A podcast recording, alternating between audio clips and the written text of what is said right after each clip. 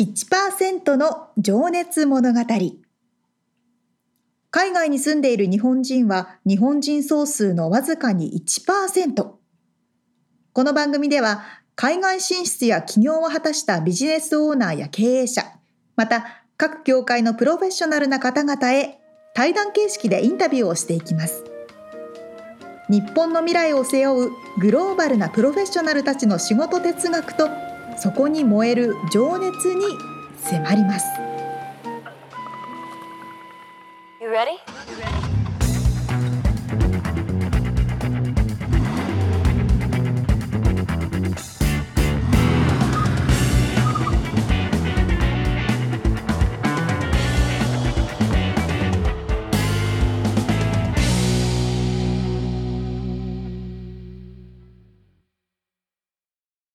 こんにちはこんにちは。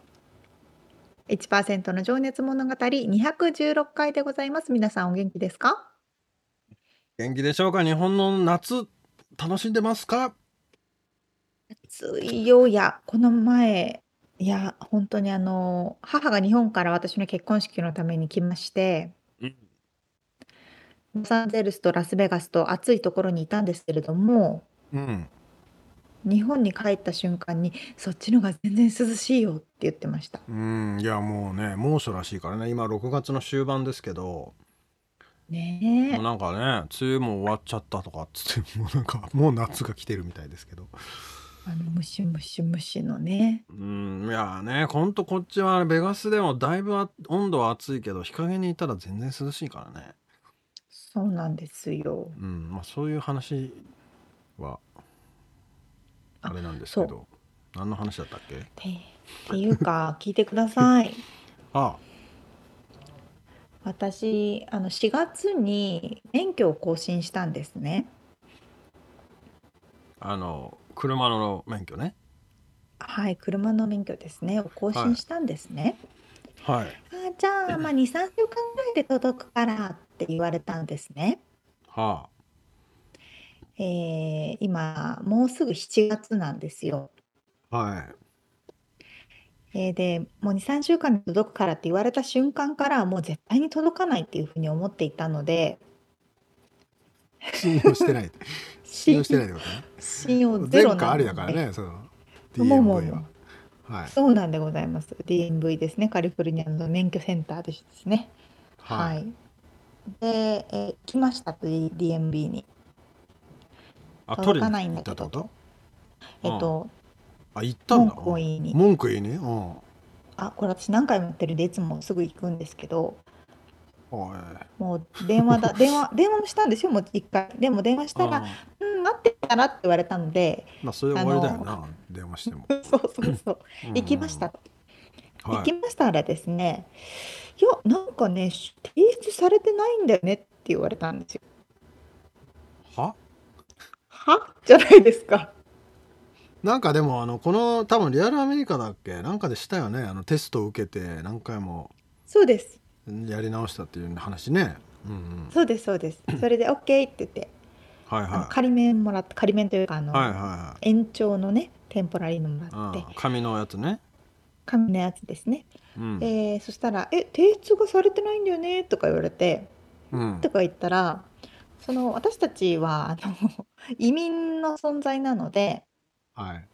一回その DMV から移民局に問い合わせが行って、この人のステータスは問題ないですかっていう確認が行ってから免許の交付に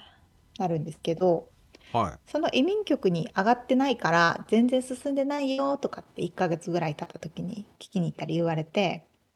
はちょっともう一回さあのーパスポートとかビザとか全部ちょっと書類ちょうだいって言われて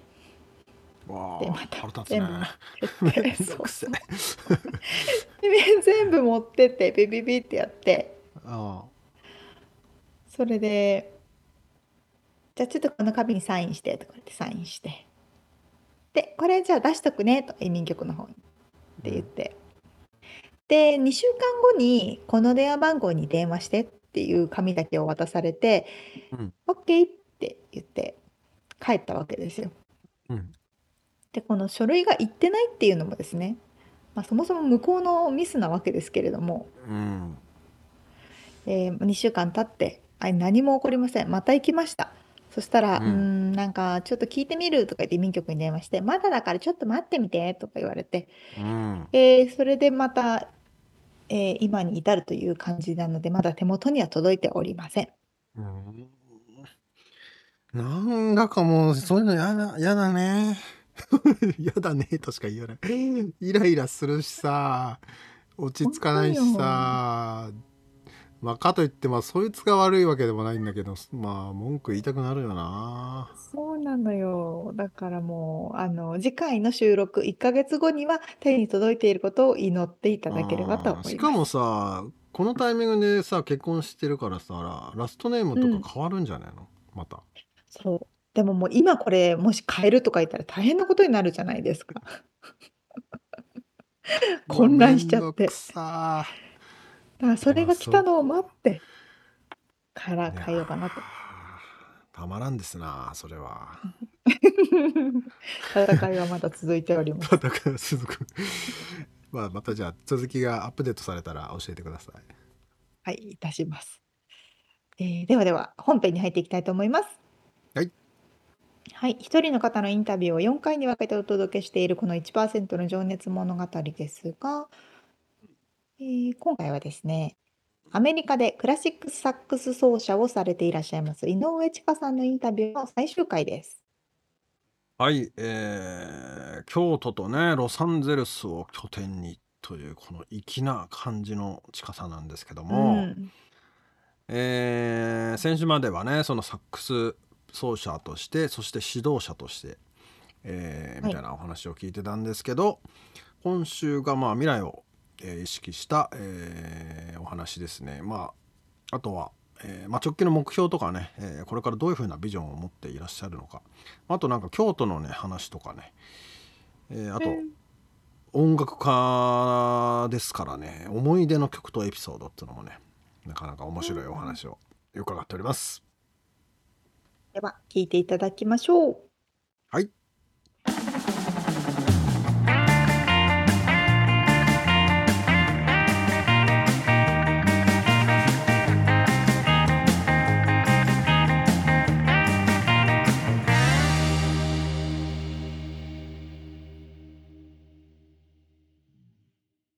あなたにとって幸せって何ですかまあスラッシュ幸せスラッシュ成功とは何ですかって今最近つけたんですけどなるほどね。それがイコールなのかどうなのかはちょっとうんうんうん、うん。人次第なんですが、そうですね。成功、幸せ。うん、うん。やっぱりお客様に聞いていただけるということですかね。ん、あのお客様なしでは聞いてくださる方なしでは成り立たないものなのね、のでとにかく聞いていただくためにうん、どうどうしようかなってこう常に考えることをうんが多いんですけど、うんうんあの答えになってるかな。うんねでもいやいやだから究極音楽ってね世界になくてもいいものとか言われちゃえばそうっていうかなんていうのまあまああの娯楽あ本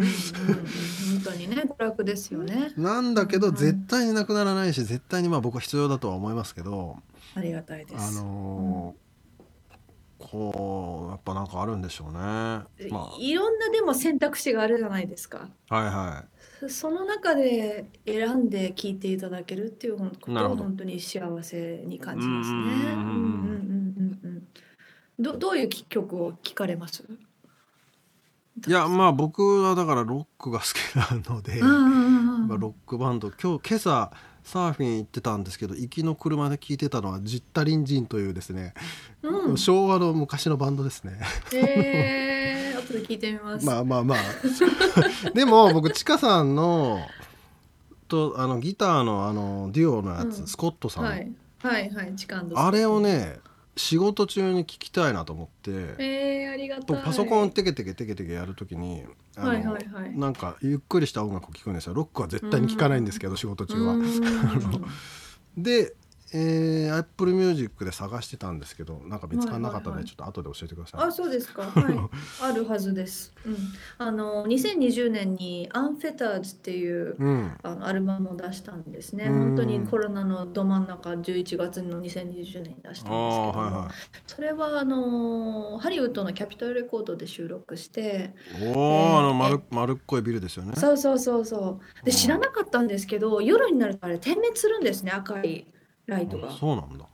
あ知らないのですもちろんな、なんていうんですか、ヘヘリコプターとかこうは飛いはんいではいるもの用のああ名前わかりまるすよよねね。。うん。わかるようにね。あの、ピュッてこう長い棒が出てるんで、あれね、うんあの、えーレコードがこうレコード版なんですってそれがレコード版あーのこの針をイメージしてる 建物なんあらしいんですあ。けなるほどどなるほ高くなってるので赤い点滅がしてるんですけどど。夜ハにリウなるッとドのねねど真んそ中にあうそうるよね。夜になるとあの不定期にチカチカするんです。 で何なんだろうあれと思ってたら、うんモース信号でハリウッドって言っ てるマジでの。そうそれは知らなかった。そうそれおもろいだなからもし今度見に行く機会があったら。 モールス信号の勉強しないと。ビデオに載ってます。もうあのモース信号のあアそルうなファんベでッすトか。ああそこでレコーディングそうそうされたんだ。そこでレコーディングしてエンジニアもアル・シュミットって去年かなな亡くなってしまった本当にレジェンドのエンジニアにやってもらったんですけども、うんあのえー去年亡くなったんですか。じゃあ本当に直前というか。そう収録したのはね201819年あーそだうなんでったすかかなうんだからちょっと前なんですけどコロナの前うんだいぶ前か、うん、なんですけどいやーそうなんだ。なのでそれははいあのストリーミングにも載っうてます。ーんいや、うんうんうん本当にね心を落ち着かせていいただけるありがたいですし。もうシューベルトとモーツァルトっていうもううどんどクラシックななああの私たちが編曲したんですけど、うん、そうだからそいいう曲がいいっぱいうのはねそういう時に僕は欲しますけどねでもねもともととだから軍隊とかにもそういう楽団がいたっていうことはもうそこに音楽がそこにも必要だったわけですもんね。そうですねだからねあの裏側に黒船が来たじゃないですかペリー大統領ですか話話すごい 飛びまし たけどペリーペリーの話ですか、うん うんそうペリーさん、あの時も軍楽隊来てます多分でそのあー私ねちょい一回歴史の勉強した時にその頃にきっとどこかでサクソフォンが日本に入ってきたんだろうと思っていろいろ調べたこあとれがあっ何て何年でしたっけあれは。まあでも1800 1900年1900じゃな いです。 1800年いつですかね。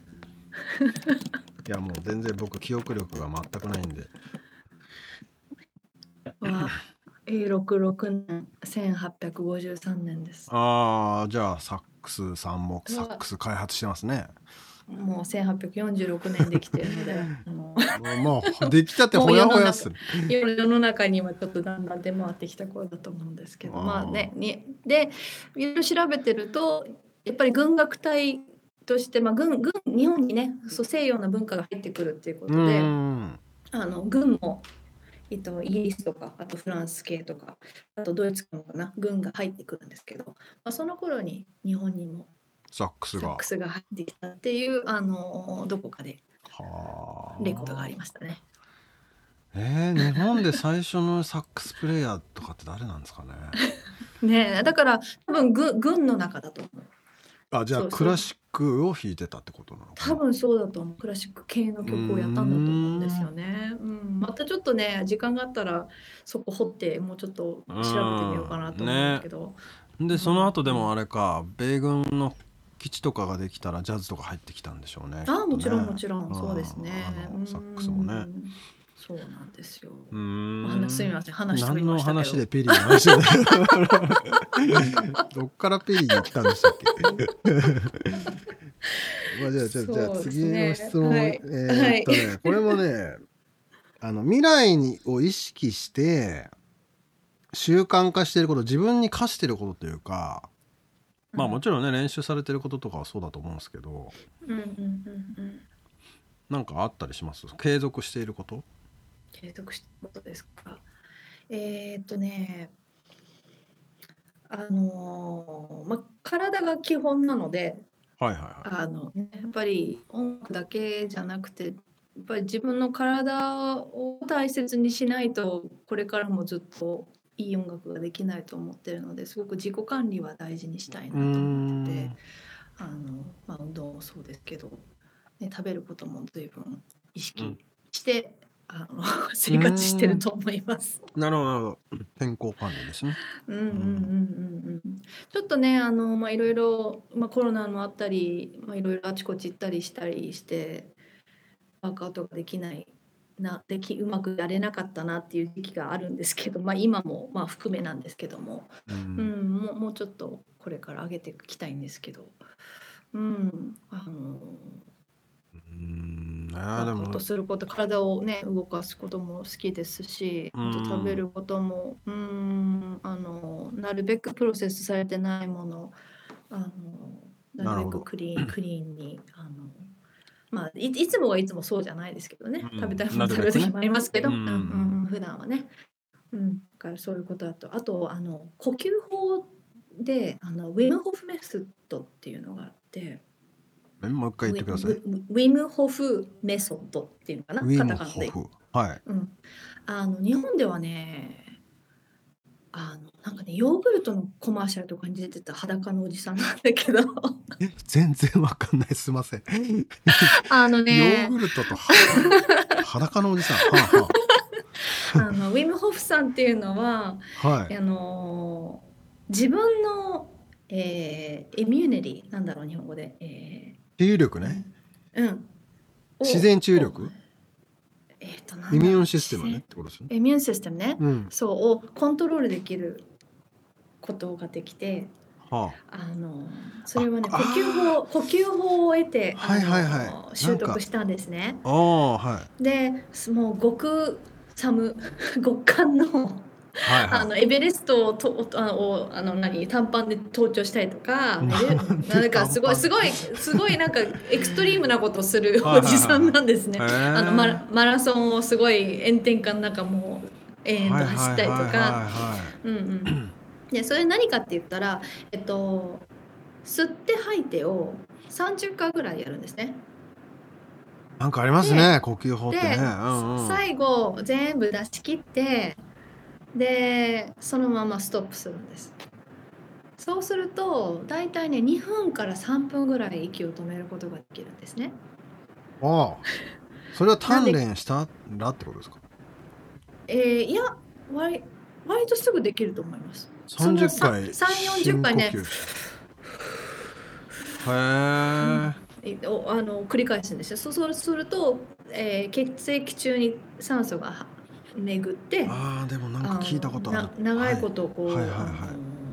息を止めてられるなるほどことができるそれをねえっと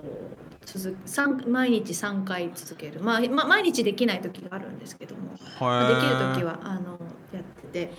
うん、すごく頭がすっきりしますえ。。なるほど ね。まあ、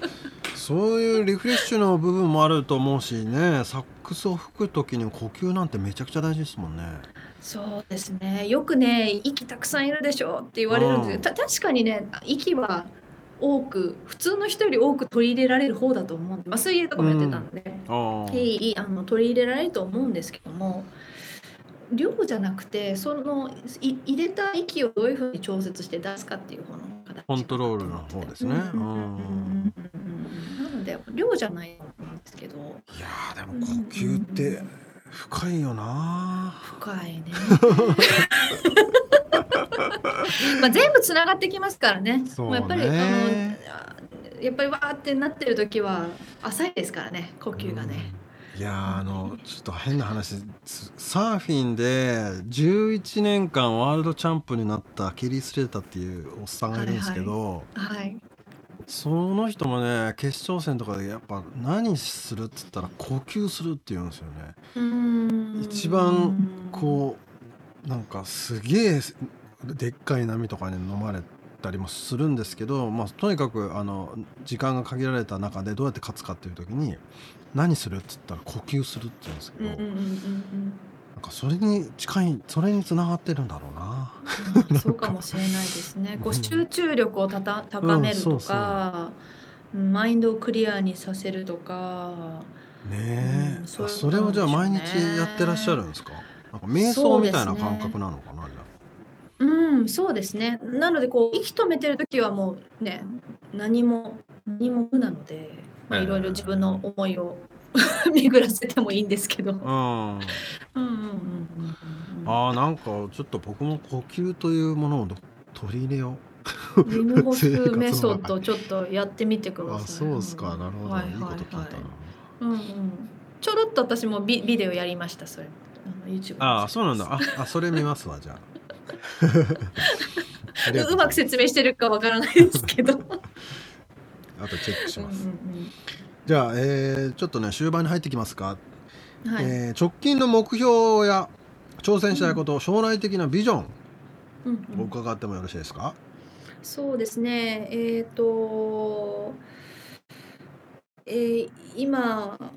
ものすもう、ま、ちょっと前にレコーディングしたものがあるんですけどもサクソフォンのコンチェルトなんですけどもコンチェルトっていうとねコンチェルトあのうんオーケストラ、うん、オーケストラをバックに、えーメインのプレイヤーが演奏するものをコンチェルトっていうんですねメインの一人のああいわゆるソまあロ一人でソもロ含ソロで演奏うんうんああそうですねそれがね15分ぐらいのあの曲があるんですけどそれをあの、まあ、シングルとしてリリースしたいなっていうのが、まあ、本当にすここの数ヶ月でやりたいなって思ってることでうーんで、まあ、それれをねそれを使ってあの、まあ、そレコーディングしたのをピアノと一緒にやったんですけどもうんあのそれをオ、ケでやれるあの場を作っていきたいなっていうふうに思ってますね。ああこれはなかなか大掛かりなそうですことね。になりますねうんうんうんうん。で、うん。まあそれをね、まあ自分でもちろんやるんですけども、自分でねいろいろ出していくんですけど、まあいいずれはいずれはどこかあのどこか全部全部今自分の音楽のことは自分でマネージしてるんですけども、うんあのまあねいずれはそのマネジメントだったりこのどこかに所属できたらいいなっていうのが、うん一つのビジョンではありますね。まあね大きいことやろうとすればするほどねそういうものはうん必要になってきますしねそうなんですよね。お金も必要だろうしうん。スポンサーさんがスポンいサーるねといえどもねオーケストラでレコーディングさせてって言ったらえらいこっちゃですよねなかうんなまか。あレコーディングじゃなくてもね、あのーうん、あのうんその演奏する機会をいただければ嬉しいんでうすけども、んうん、まあね、うんもうちょっとこうプレイヤーとしてもっとなるほもっどと出して出していくっていうことをね、やっていきたいなと思ってますね。なるほどそれがじゃあ直近の目標って感じ ですねそうですね。うんなんかもう10年後20年後のビジョンみたいなのもあったりします、まあ、30年後40年後まあ今100三十年年。今100年100年 時代と言われてますからね100なんなんでしたっけそうですよ ね。うん。まあね、やっぱりこれから随分人生のこの流れを見てみると、ままた自分の中でいろいろ変わってくることがあると思うんですね。うんうんまだまだ私あの結婚もしてないし子供もいないんですけども、うんまあね、そういうこともいずれ起こることだなと思ってて、うんで、まあね、そういうこともありながらも楽楽器を続けていくことで、うんまあ、あのそれを軸としてね、うん発信していくことなをるやほりたいなと思ってます。ど、うんあとあの一つねこの今回2年間日本にいた時に始めたことがあるんですけどもそれがあの着付けを習い始めたんです着着物のね。あうん、であのものすごく着物が着物というものに今までそんなに触れる機会がなかったんであの本当に楽しいなっていうふうに思ってて、まあ、それそれも一つの軸として何かしら関わっていければいいなっていうふうに思ってますね。ーなんか確かねブログに出てたな着物の話ね、あーでももそれ京都だからやりやすかったとかそういうのがあるんですか、ねあーそういうことじゃないんですけどね。あーあのどっからもともとうん母ねあのもともと私の祖母がはい着物を縫ったりとかしてる人だったですけど、もうなくなってるんですけど、おーまあ、でも全然あの今まで祖母から着物のことをいろいろ教わったとかそういうことも何もなくてただへあの縫い物をさしてたからいっぱいはぎれていっぱいなんか布が 家の中にあるんですね。あうんうんで、まあ、母は母でもちろんあの祖母私の祖母ですけど、まあ、母の母ですねからこう着物をいろいろ多分その時代の人っていうのは自分の娘にこう着物をこう買い与えるみたいなのがなたなんか習慣化してたと思うんですけどーうも、んあのな何個かねいくつかね結構持ってるんですけど母は母でちょっともう着ないジェネレーションなんですね。そうなんですね。もったいないですね。うんうんもったいないもっいたいない。んで、まあ、そうこうしてたら、ね、あの今まで私はそういうものに触れる機会がなかったから一な回るほどねちょっとやってみようなやってみたいなと思って、うん、そこからいろいろ始め始めたんですけど。うんそれはでもまあサックスと関係ないといえば関係ないけどなんかうん、なんかね、どっか通じつるもなんもがあるんる、ですかうん、つながるところがあればいいなと思って、うん、ああのー今模索中です。まあでもね。 そういう意味ではつ代々伝わってきてるものでもあるしね着物もねクラシック音楽もそうねそうね、ううんうん。で最近ちょっとあのーちょっと知り合いが着物関係のビジネスを始めたっていうことでへえ。ああのロスでねうん。でいそうこうしてたら浴衣で浴衣でサクソフォンあだからあかいやあのインのスことをやらタせてもらってちかさんのねインスタグラムね見ましたよありがとうございますめっちゃ映えてましたよね映えるって今時言うか知らんけどあ のく青空にあそうすっごくね綺麗な赤藍い赤の,、うんの花びらなと白の浴衣とかあそう青い青と白の浴衣ともう一個がねえっと赤い椿があそれそれの浴衣とえ二つそれも着させてえいたなんだいたかんもうですけど絵みたいなね写真でしたけどねありがとうございますあー。綺麗に撮っていただいて、それのね、えっと動画がちょもうちょっとあする動と画上もあがるってくると思います。あ動画も上がります、へそーのうち。おーうん、なので、なんかこう、こののに興味を持ってから、またなんか広がることができたなと思って。なかなかね、まあそれでだからサックスと浴衣っていうのもなかなか新しいしかもカリフォルニ組み合わアせにでいすよる、ねね、しかもロスにい るし、みたいな本。当だよね もう全部がミスマッチみたい なね。サックス持ってるけどジャズじゃないしなかなか新しいのか古いのかなんかそうじゃないし日本人の子なんだけどちょちょっと風害の子だし そうですか場所はロスだしまあなんかねそこから生まれるかもしれないね面白い、うん、なんかねまあね面白いことを発信していければいいかなと思ってますまあね、サックスに関してもね、お着物にしてもどれだけ年取ってもできそうだしね。そうですねそこはありがたいことですね、うんいいまあそそれねいつまでも元気でできるように今からちゃんと基本を大事にしてね、ううんんいかないといいけいないでですすねね。なるほどです、うんうんうんじゃあちょっと最後にえー、まあこうねちかさんみたいにこう世界で活躍したい、えーミュージシャンの卵とかもねいると思うんですけどその今後活躍するであろう若い世代うんうんに向けたメッセージをいただきたいなと。そうですね。日本にいてたから思うことがあるんですけど、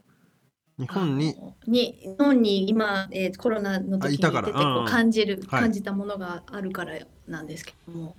英語は絶対やっておいた方がいいっていうこと。ああなるほどね。うんうんうんうんあのまあ、パートナーがあの日本語を今ちょうど練習してるところなんですけども、まあ、一緒うんにずっと京都にいたんですけども、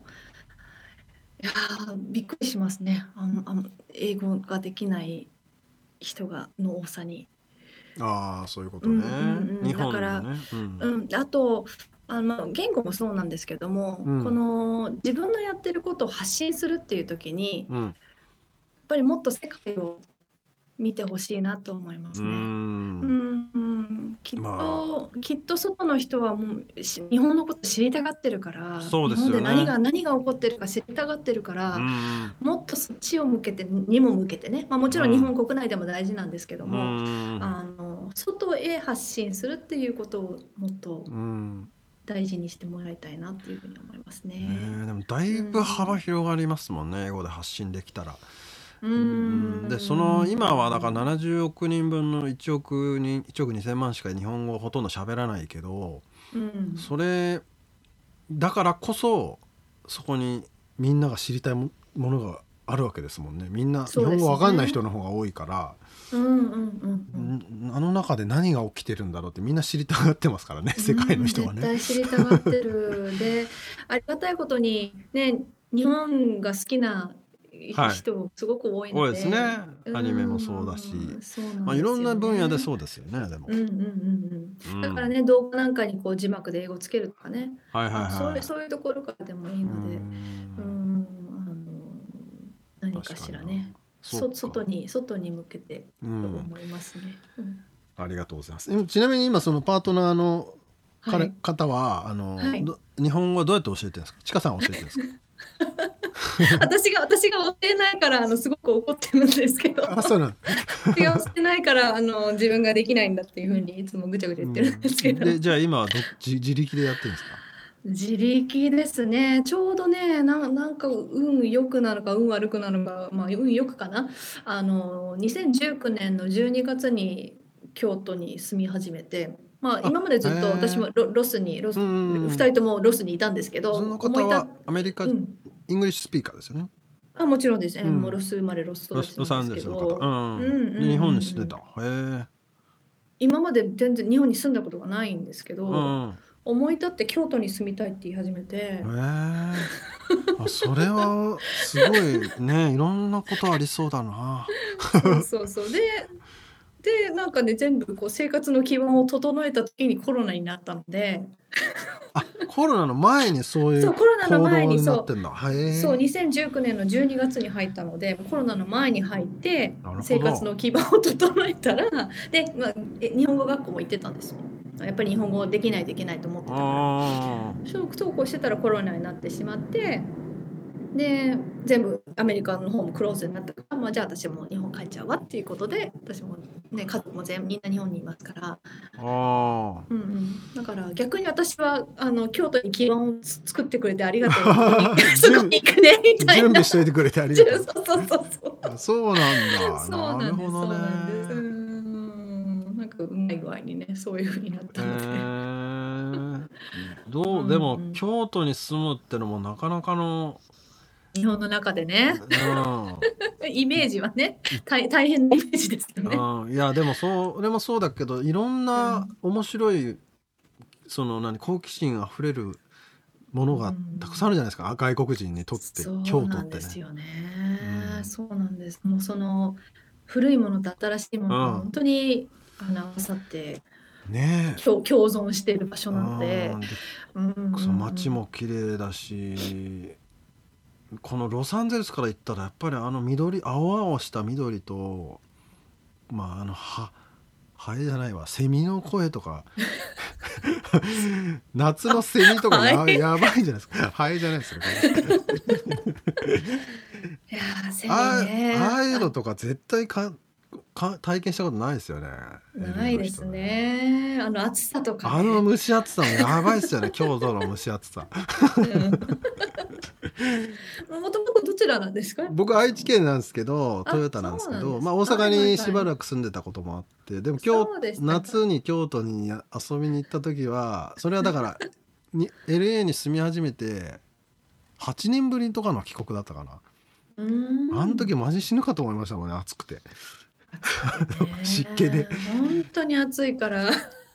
湿気があの暑さはまああれなんですけど湿気がすごかった、そこにいるだけで汗かくみたいなね、うんまあねでもそれはそうなんですけどでもやっぱりあうのんなんつうんだろうな街並みとかうーん面白い街ですよ、あのー本当にこう人々のねこのなんか丸丸っこさというかぶっこさまあなんかこう優しい柔らかいっていうかさこうなんていうんですか言葉もそうじゃないですかこう柔らかいじゃないですか。物腰柔らかいみたいなあそれそれ、うん、 そう柔らかそうだけど本音はわからないみたいな。ああそうなんですか。わかんない。あまり、ううんうんうんうんえー、そそうれなかなか面白い。えでももう今はじゃあ二人で LA に戻ってきたって感じ。え彼はまだ京都にいますあそうなんだ。へえ面白いっすね。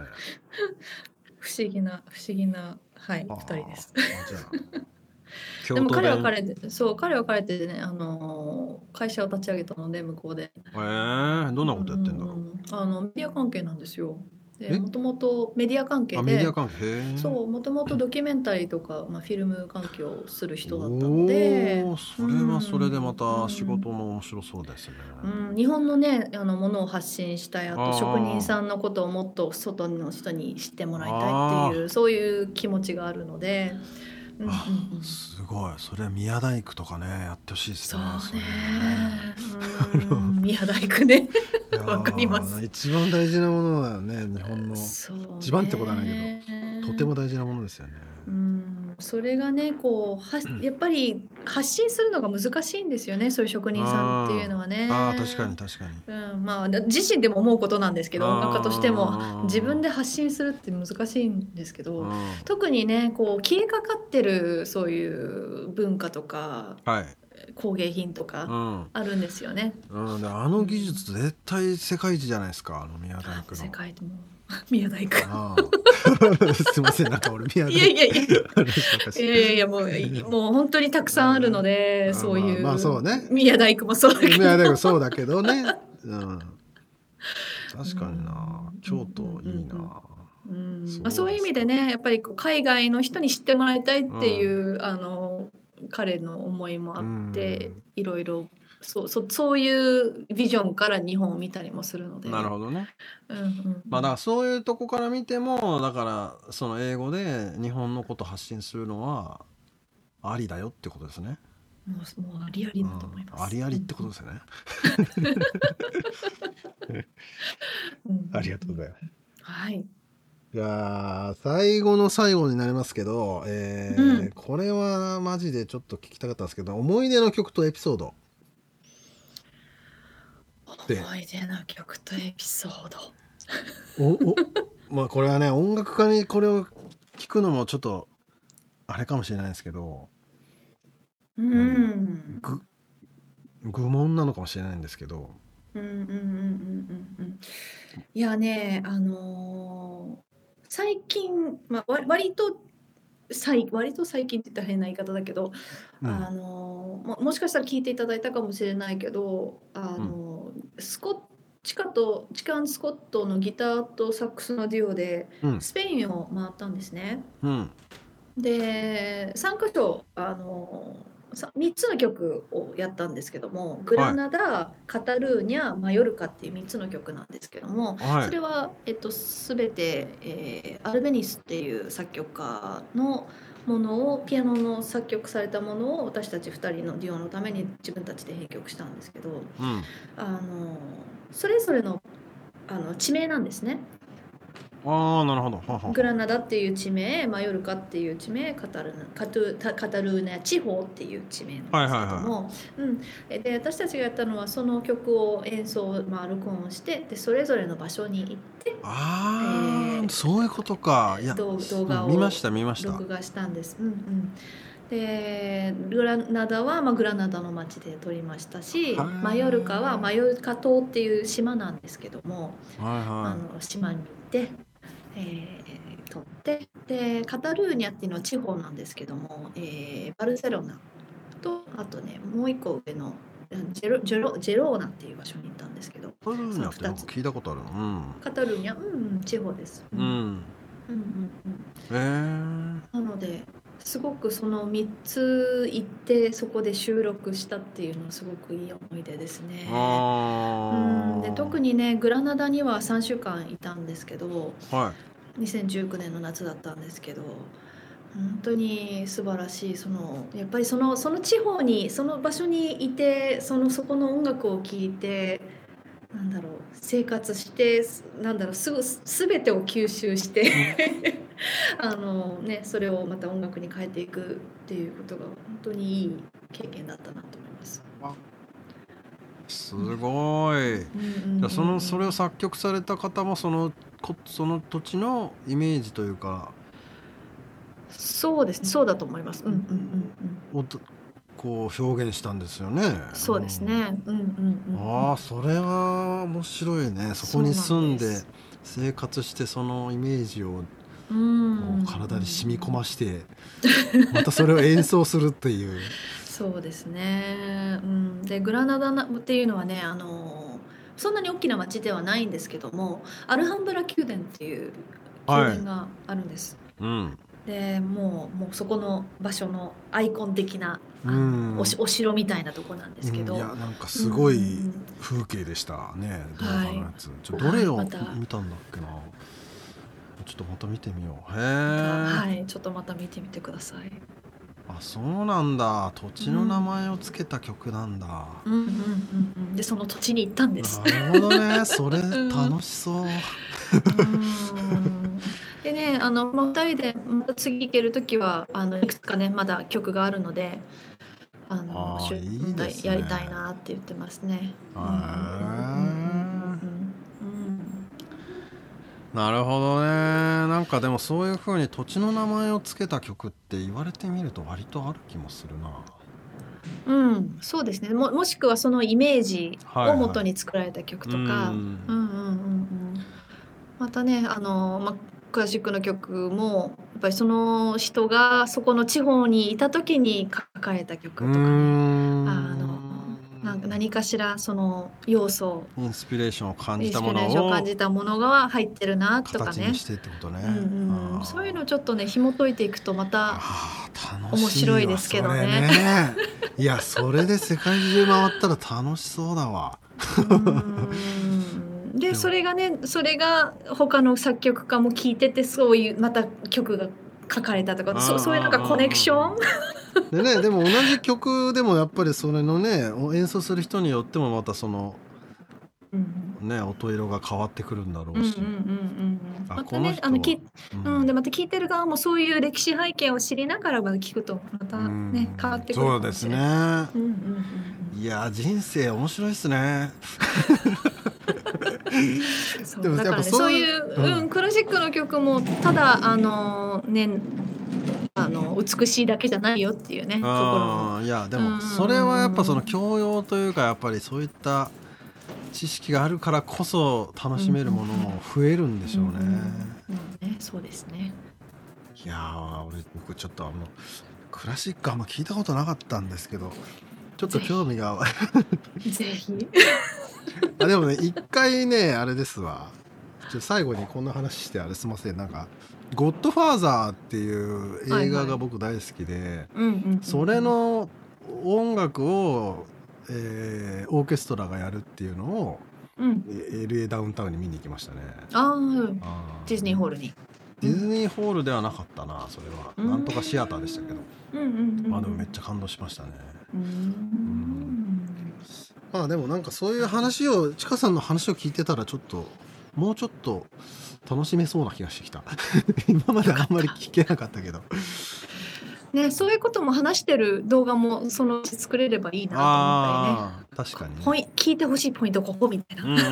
んうん、そう楽しみ方を教えてくれるとそううんうんうんいいんですよね。きっとうね、ん、そうだね。うんあーありがとうございますはい。じゃあちょっと最後にねもうちょっと時間もあれなので、えーなんか宣伝があれば最後にちょっと伺っておきたいところですけど宣伝ですか。特に、えーそうですね、あのーまあ、これから YouTube もいろいろ出していきたいなと思ってますし、まあ、曲もリリースしていくので、まあ、まずはねうんうんあの、まあまあ、私のサイトも見ていただきたいし、まあ、ブログも書いてますし、まあ、YouTube ももちろんフォローしていただけたらありがたいなと思います。うんありがとうございます今からね、はい干物とサックスととねなんか融合してなんか新しいものが出てくるかもしれないし ねそうかもしれないです。楽しみにしておりますそしはて、い、ロスロうス、んロスから日本をあの発信するかもしれないです。ああいいですね。ちょっと僕もいつかちょっと演奏してるの見に行きたいなと思うんでちょっとは引きい続きチェキっときますね、はい。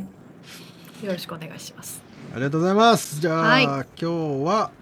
えークラシックサックソフォン奏者でいらっしゃる井上千佳さんにお話を伺いました千佳さんありがとうございました、ありがとうございました。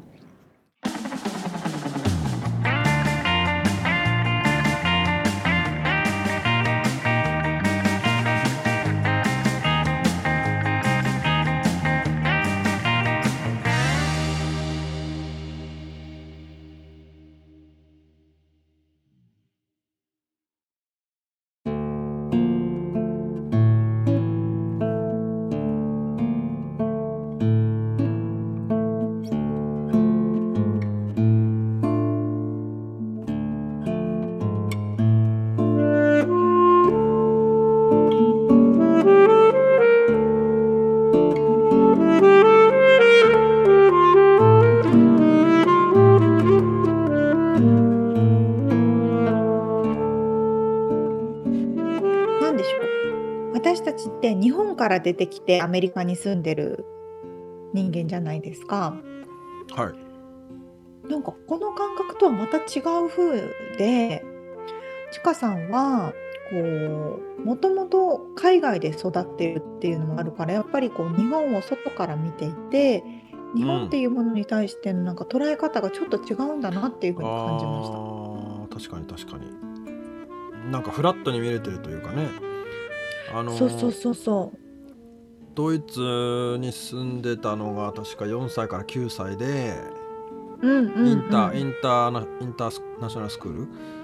ルだから、いろんな国から来てる子がそこに一緒にいたって言ってたけどそうそうそそういうのが影響してるのかもね。うねうんなんでしょうねこう日本で育った私は日本で育っているっていうのもあってこう日本人っていうのをすごい誇りに思って外に出す出したいっていう感覚がねあんまりねないかなって思あー逆にね。ううん。逆にあるんだけどあるんだけどよりその日本を代表して育っているような感じのちかさんとかにとっては、よりそういう感覚がもっとあるのかなって思ういんましたね。そうだね確か一番最初のエピソードもでもねそうそうだからいろんな国からみんな集まってきて小学校で、うんうん、あのーなんだったっけアメリカのコーラはサンドイッチ食っててインドから来た子はカレー食ってて私はおにぎり食べててみたいな、その もうその時点から日本代表みたいな話をしてたんですけど、確かにまあ、だからそ確の今もさオーケストラに入っていること自体もさ、にうん、あれだよねいろんな国のもう精鋭たちが集まってきてるわけでしょその。本当、ねえなんかそこでやっぱ日本代表だよだよね、うん、本当本当う、んまあ、そっからまただからねそもう外から日本をちゃんとフラットに見れてるっていうことだと思うけど、んそうですね。いやーなんか面白いねだから京都に住んでい るしその着物着物にね最近興味を持ち出したっていう話してたのしましたけどそうですね。それもそれでなんかちょっと新しい古いけど新しそうそうそうそう。いよね着物もそうだしうん、まあなんかな何が起こるんだろうかというワクワクする感じが、化学反応が起こり そう。でねパートナーの方が LA 出身だけど京都に住んでいていやー面白いなと思って。日本を発信しているという、ね、なかなか面白いシチュエーションですね。なんでか考えますねちかさんは LA に住んでいるっていう本当面面白い。いやーあと最後にあの土地の曲土地の名前を付けた曲が思い出の曲ということで出てきたんですけど、うんこれもねだから本当にあのー面白いなと思ったのがそういう曲の背景とか作った人の思いとか、そういうイメージを知ってその土地に行くっていうのは楽しいだろうなと思ったね。そうですね。うんまあ俺もカリフォルニアドリーミンとかそういうのでカリフォルニアに憧れてたけ どさちょっとそれよりは確かに確かに奥深さが違う気がするけど本当本当。もっともっと歴史があってさそのれここの土地でこうこういうことが起こって例えばねあのなんだ戦争もあっただろうし、うんうん、うん。ある時。代ではこういう人がこの国を治めてたとかさそういう知識を全部知ってさでいつ頃できた曲でとかさめちゃくちゃ面白そうだよね。いや本当そうだと思いますよ。うんうん。まあでも多分多分あれだよね日本の童謡とかさ民謡もそうだけどさ、うんうん。民謡にもやっぱストーリーがあるからねその土地の、ああそうね。どこどこのそうそう歌ですとかってああいうのはやっぱ物語を聞いてから聞くとそう。うん。あのやっぱりこう面白いもんね背景とかやっぱ歴史とか。そうそうそう、うん、ね。いやーだからだからなんか面白いなと思っ人生は面白いなと思いますないやでも音楽って本当に昔からあってうんなんかこうね、言葉がない文化が存在しても音楽がない文化は存在しないって言われるって聞いたことがあってえー、あそれは初めて聞いたけどなるほどそうだからそういう意味では本当に昔からどこでも通用する、誰に対しても通用するっていう意味で、うん音楽ってやっぱすごいなって感じますよね。ねいやーまあちょっとねクラシックの楽しみ方をちかさんが動画でアップしてくれるのを、まうんえー待ちつ つあのちょっと演奏見に行きたいねマジでそうですねうん。いや、私最後にいつ聞いたの、聞いたんだろうって思思ったら、あうの、ん日本でミュージカルを見に行った時に、はレ・ミゼラブルを見に行ったんですけど、あうん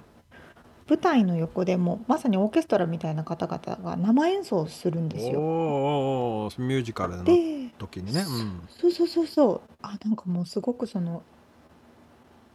オーケストラだけじゃなくて、歌を歌う人たちがいたり、演技もあったりっていうの、すごいなんかゾクゾクってしたのを覚えてます。あー確かにねうん、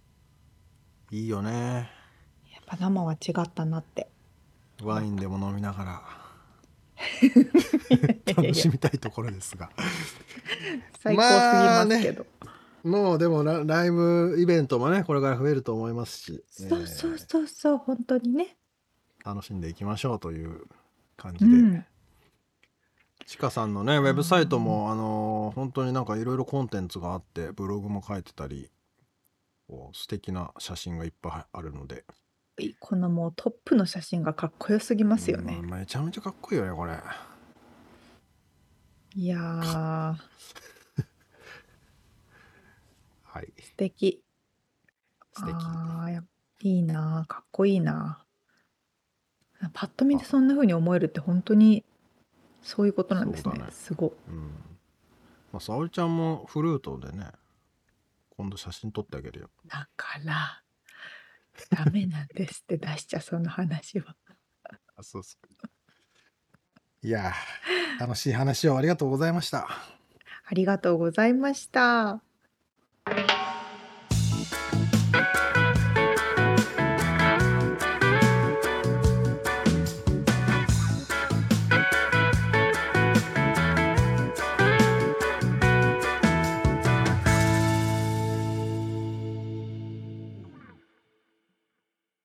リアルアメリカ情報よっこのコーナーでは最新のビジネス生活情報をアメリカ・ロサンゼルスよりお届けしてまいります。はい、今日は僕が喋る番ということになっておりましてですね。お願いします。何の話をしようかと思ったんですが、えー、アメリカで起業、お自営業者になるっていう話を、ザザザっとしたいと思うんですけど、はいはいはいはい。えーまあねあのー起業しやすくなってきてるじゃないですかいろいろテクノロジーが進化して、うん。うん、こうなんつうのウェブサイト作ったりも楽だしさそうね。ソフトウェアがいっぱいあるからさそうであすそんね。でさ、まあ、このパンデミック20年以降2020年以降、はいはい。検索で増えてるワードの中にあの、はい起業っていうのもあるんですよね実は。へえ。そうだからまあそこで、えーリモートワークが増えたりっていうのもあるしあの、うんう会社がまあ下手したらなくなっちゃったとかっていうのもあるしああ、そうですね。んで、えー起業を考え始めたっていう人が多いという話があるんですけど、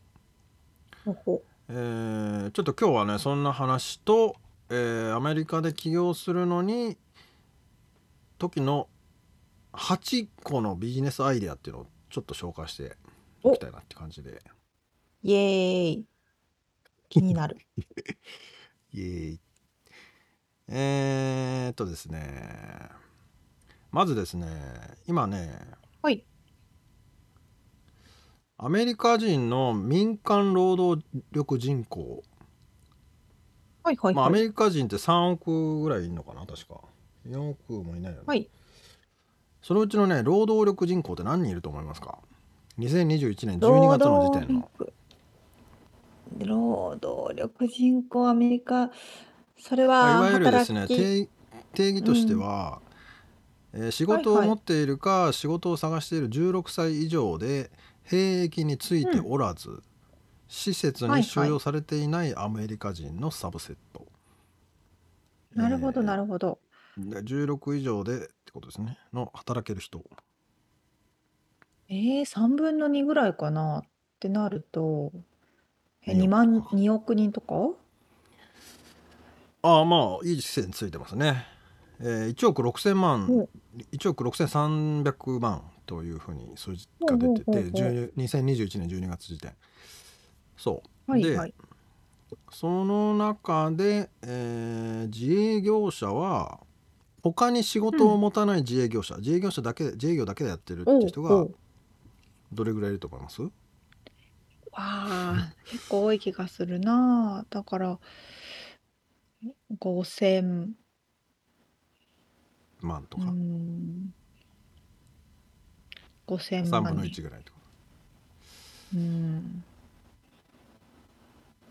うん、いい線ついてますねそれが、えー自営業だけでやってる人は1,000万強らしいんだけども副業を含めフリーランサーと呼ばれる人を合わせると3分の1だから5,000万ぐらいなんだよちょうどもうちょっとかなすごい数だな。やっぱ日本に比べると全然ですね。そうなんです。で、えーまあ、ちょっとした情報として平均自営業者の平均年収はまあこれもクイズしようかど れくらいですかね。まあアメリカも、ね、ロサンゼルス、ニューヨークと、またサウスダコタだとだいぶ違うので、そうですね平均を取る平と、均ですね平均ですねはい平均ですよね。平均を取ると、まあ600万とかですか円で6言うと。万ドルとかですかねうん。まあいい線ついてますが、えー平均年収8万3792ドル、平均にしちゃあそう高でい気がしますね。 21年4月ですねおーそうだから1ヶ月あたり、まあ、7000ドル弱ですね70万、まあ、今だとへえ円安だからもう80万90万ぐらい稼いでる人は平均ということですねそうですまあ、で従業者の平均年収は4万1000からえー8万9000ぐらいが、えー多いという感じだそうです、全然違います。まあ、多い人はへえ15万ドルとか、まあしまあ、んうんうん1000万2000万稼いでる人もいるとうん。いう感じなんですよね。まあちょっとこれが何の参考になるかわからんですけどアメリカで起業したいと思ってる人にはまあ多少ね参考になればなと。はいではい。じゃあどんなビジネスやればいいんだということで始めやすいビジネス8個紹介します。おお、そんなにあるの嬉しい。え1個目 EC サイト運営、ああ、はいはいはい。まあこれはピンときますよね沙織ちゃんも多分そうですね。ああこうやってやればいいんだなみたいなの多分わかると思うんですけどうんうんうんまあえーまあ日本に比べてね3倍ぐらいの人口はいるししかも消費者のその何、金持ってる率も高いっつうか、うん。うんうんう。うんなので、えープラスそのショピファイとかスクエアスペースとうかんそのあた、やりやすい、うんうんまあアマゾンもそうだけどね、えー EC がうんやりやそうすでいすね環境も整っていると。なるほど。だからまあ日本でしかないものをそこの一うん市場に投入する、売るっていうのはまあ、はいはい。可能性としてはチャンスあるっていうそしてまなるあほどそねんなにハードル高くないぞっていう話ですね。そうですね。うんはいはい。はいどうぞ。えーこの一つ目の EC サイト運営に関してですが、うんあのアメリカに住んでみて自分が消費者の立場になってみて思ったのが、うんもう返品返品返品王国じゃないですか。あー。確かにはいはい。そうそう。なので日本で運営する感覚と全然違うなと思いますよね。そこは注意点ですね。マジで。ものすごい対策が必要ですねう。んまあただそこはだからまあ10何パーだったっけな2 3 0なのかなぐらいまで見といて、うんうんそれを加味した値段付値付けだったりそうですねえーうんあのーまあ、セールをやる時ももう買え買え返品はできないよって歌ってやるか、うん、そうですねとかそういう注意点が必要ですね。うんそうそうあそのい分い市場は広いポイのンでトだそうですそうです。ですねそうそうだから、うん、それをカバーするただだから逆に言うとそれでいちいち落ち込んでなくていいよっていう話だよね あそうそうそう返品されてなんかううちの商品ダメなのかなとか思わなくていいってこと そうそうそうそうそういうもんですから、はいそういうもんですはいはい、うん、ナイスポイントですねえー、2つ目えーまあ、近いですけどオンラインティーチングはいはいまあそれこそあのちかさんのねお話でありましたけどサックスを教えるとかね音楽のうんうん楽うん気の引き方をちょっと待ってごめん えー、すいません楽器の弾き方を教えるとかまあ言語を教えるとかははいはい、えーあるしまあ鉄板と言われてるのはだから日本語を教えるまあちょっとちかさんとの話にもそんなようなのあったけど日本を発信する日本語を教えるっていうのも割と日本語を学びたい人多いみたいだからでしかも日本語そうです喋ねれる人、俺らしかいないからねそう なの日本人しかいないからしかも完全ネイティブですから私たち強みですそうこよれめっちゃ強みだよね本当70億めち人ゃいくてちゃ強み1億しかこの日本語を使いこなせるやつはいないからねそうなのはいまあこれに関してもそのティーチャブルとか,、えーかまあいろいろそのユーデミーとかか、うんうんユーデミーは日本国内だけなのかこれ英あ語もあったっけああるありますあります全然超使ってうまんそうすだよねそうだよねうん、それも使えばやりやすいと2つ目ですね、いい情報ですねえーで3つ目、えーコンサルティングまあこれは僕の会社もそうですけど、えーまあ、多少その専門知識があったり、えーするとお教えられたり、まあ、僕の場合はその日本の企業さんがアメリカに進出する時のお手伝いとかもしてるので、まあ、こっちにいるメリットとか、まあ、情報を、うんうんえー使ってみたいなことも考えられますよねと。はいはいはいうんまあ、逆もしっかりだと思うんですよだから逆に日本に進出した企業のお手伝いをやるとかうね、ん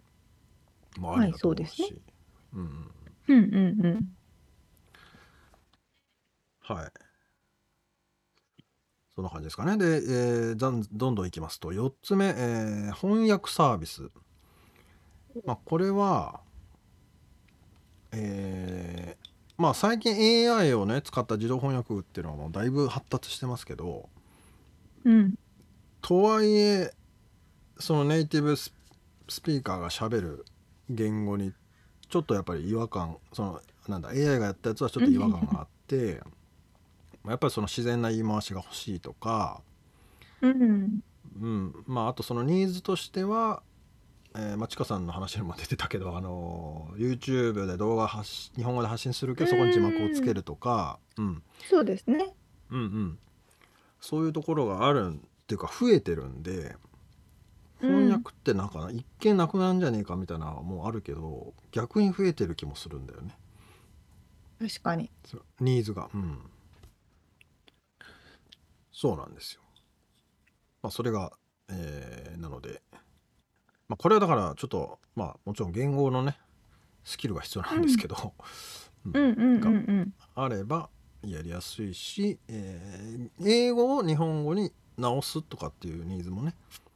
あったりしたうらんそれは多ありますあ分日ります本人が強みがあるのでそうですねとい。うことですねうん。うん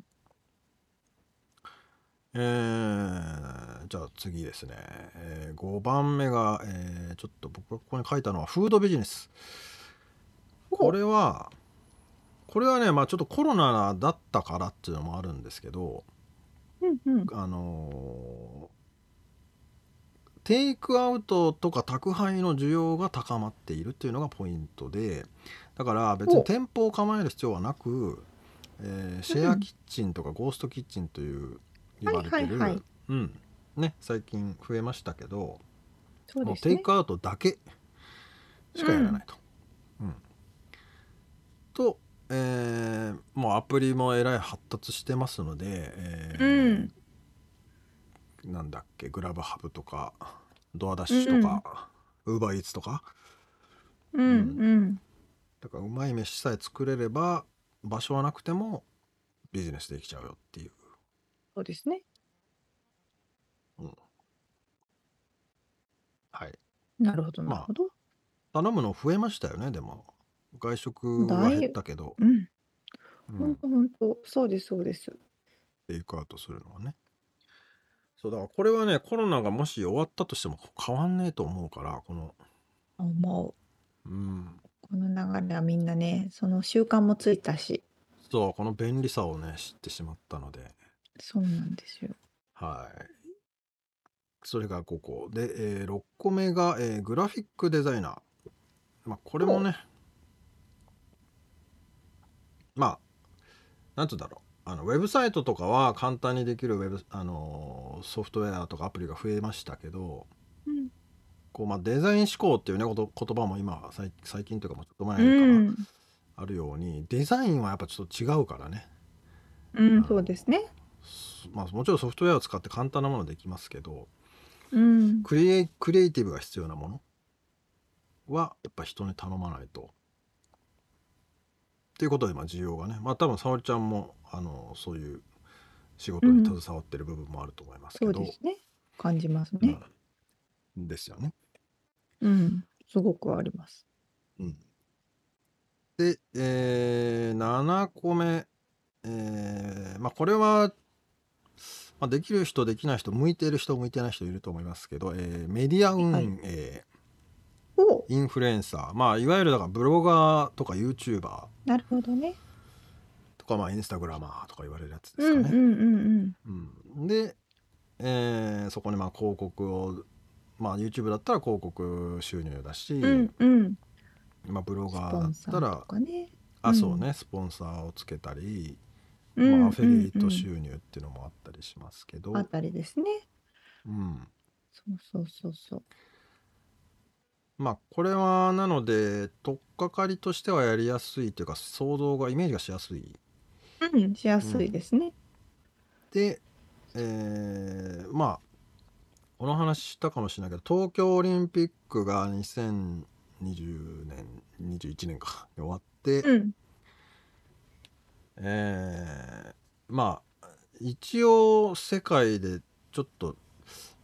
日本に行きたい人めっちゃ増えてんじゃねえかみたいな話あるじゃんねあ確かのに、確かに。だから日本の情報を発信するメディアを自分で今作っといてもっと旅行がバンバンできるようになった時に、えーみんなに見てもらうとかうん、うん、うん。まあ英語で発信する方がいいと思いますけど、そうですね。うんまあ、そういうもんできるんじゃないかと。うんで、えー最後に、えー動画編集サービス、まあ、これも、うん、コロナになってから、えーよくこうニーズが上がったと言われていますけど、まあ、YouTuber になる人がやたら増えたんですけどそうね、そうね。そこで、えーまあ、そこのお手伝いですね。うんうん、で動画の編集をしてあげたり、まあ、それこそさっきの英語の翻訳のキャプションをつけてあげますよとかねそういうサービスを付加価値をつけてあげることで、えーニーズはいっぱいあるんじゃないかと。で大体これを今以上ですけど8個うん大体オンラインンでできるし、そなんとなく想像つくよね多分沙織ちゃん。う。イメー今ジ多分皆さんもつくと思いますけど、うんうんやっぱり昔に比べて簡単に始められるようになりましたよね。全部が。そっていうですこねとは、ライバルもすごい増えてるってことだから、うん結局どれをやってもいいし可能性はどこにでもあるからいかにそこに力を費やして、他の人よりもちゃんとやるか続けるかって感じですよ ね。そうですね。まあそれ、そうもちろんそれはもう大前提だと思うんだけどまあここはだからあの日本人っていうのを逆手に取るとか強みにす確るかにできるかとかまそんあなそうじゃなくても確かに確うん何か ごめんなんかなんで俺こんなになるんだろう。あのそういう時に限ってね。そうそう強みを、えー生かす生かせるようにそう考えるといいんじゃないでしょうかというとそうですね。まあ、えー、と、もう一回言うと、EC サイト運営、オンラインティーチング、コンサルティング、うん翻訳サービス、フードビジネス、グラフィックデザイナー、メディア運営、動画編集サービス。まあ、別にアメリカだからっていう話じゃないな、これ。 まあでもやりやすいまあってねいうまあ話ねですね。そうそう。ただやっぱアメリカの場合は副業とか何個かお仕事を持ってるのが普通じゃないですか。うんうんうんうんうんうん。で私友達が最近日本に帰って日本で就職したんですけどうん。何が一番あの違ったかっていうとあそうだ日本は副業禁止のところが多いんだっていうところを友あ友達もびっくりしてて、うん。全然今もかなまだ全然いっぱいありますよ。うんあ、そう。ただそれが今やっぱ変わってきててちょっとずつ副業も OK になってきてるからうんそういう傾向がもっと強まればいいなって感じですね。そうだよね。どこだっけ ?NTT だったっけ、あの、もう来なくていいよみたいな話、ニュースになってたの。まあ、まあ、あの在宅勤務が利用普通で、ああんなでかい会社なのに。うん、だ在宅勤務でリモート OK だったら完全に副業も、まあ別にできるよね。まあいけないって言われちゃうとあれだけどさ。 そうそうそうそう。まあ、えーそんなちょっと紹介をしてみたというのと、えー今後、えー盛り上がっていくであろうっていうのは、まあ、多分 AI とかディープラーニング、えー仮想通貨やフうんうんィン,、うんうんフィンテック、えーすね電気自動車、環境エネルギー、まあ、あとは宇宙産業とかね、まあ、その辺が多分あの可能性としては広がっていくんだろうなと思うんですけど、まあ、そういうのも見見据えつつ始めてる始められるとこから始めてみてもいいんじゃないですかっていう話でしたね。そうですとね。いちょうっともううん、他の国の人たちもすごい起業をしているので、ちょっと日本人も頑張ってみんなで起業力を高めていけたらいいかなって。うんうんでもいきなりもうその、ね、会社辞めて起業してっていうんじゃなくて別に副業から始めれば全然いけるんで、そうそうそうそう、それが間違いないと思うそうですよね。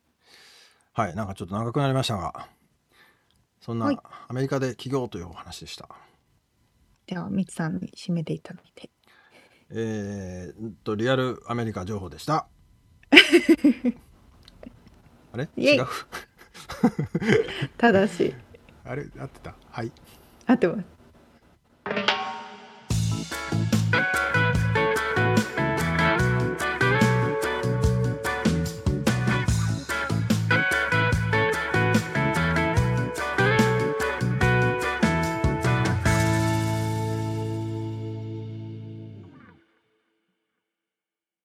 締めのコーナーです。質問。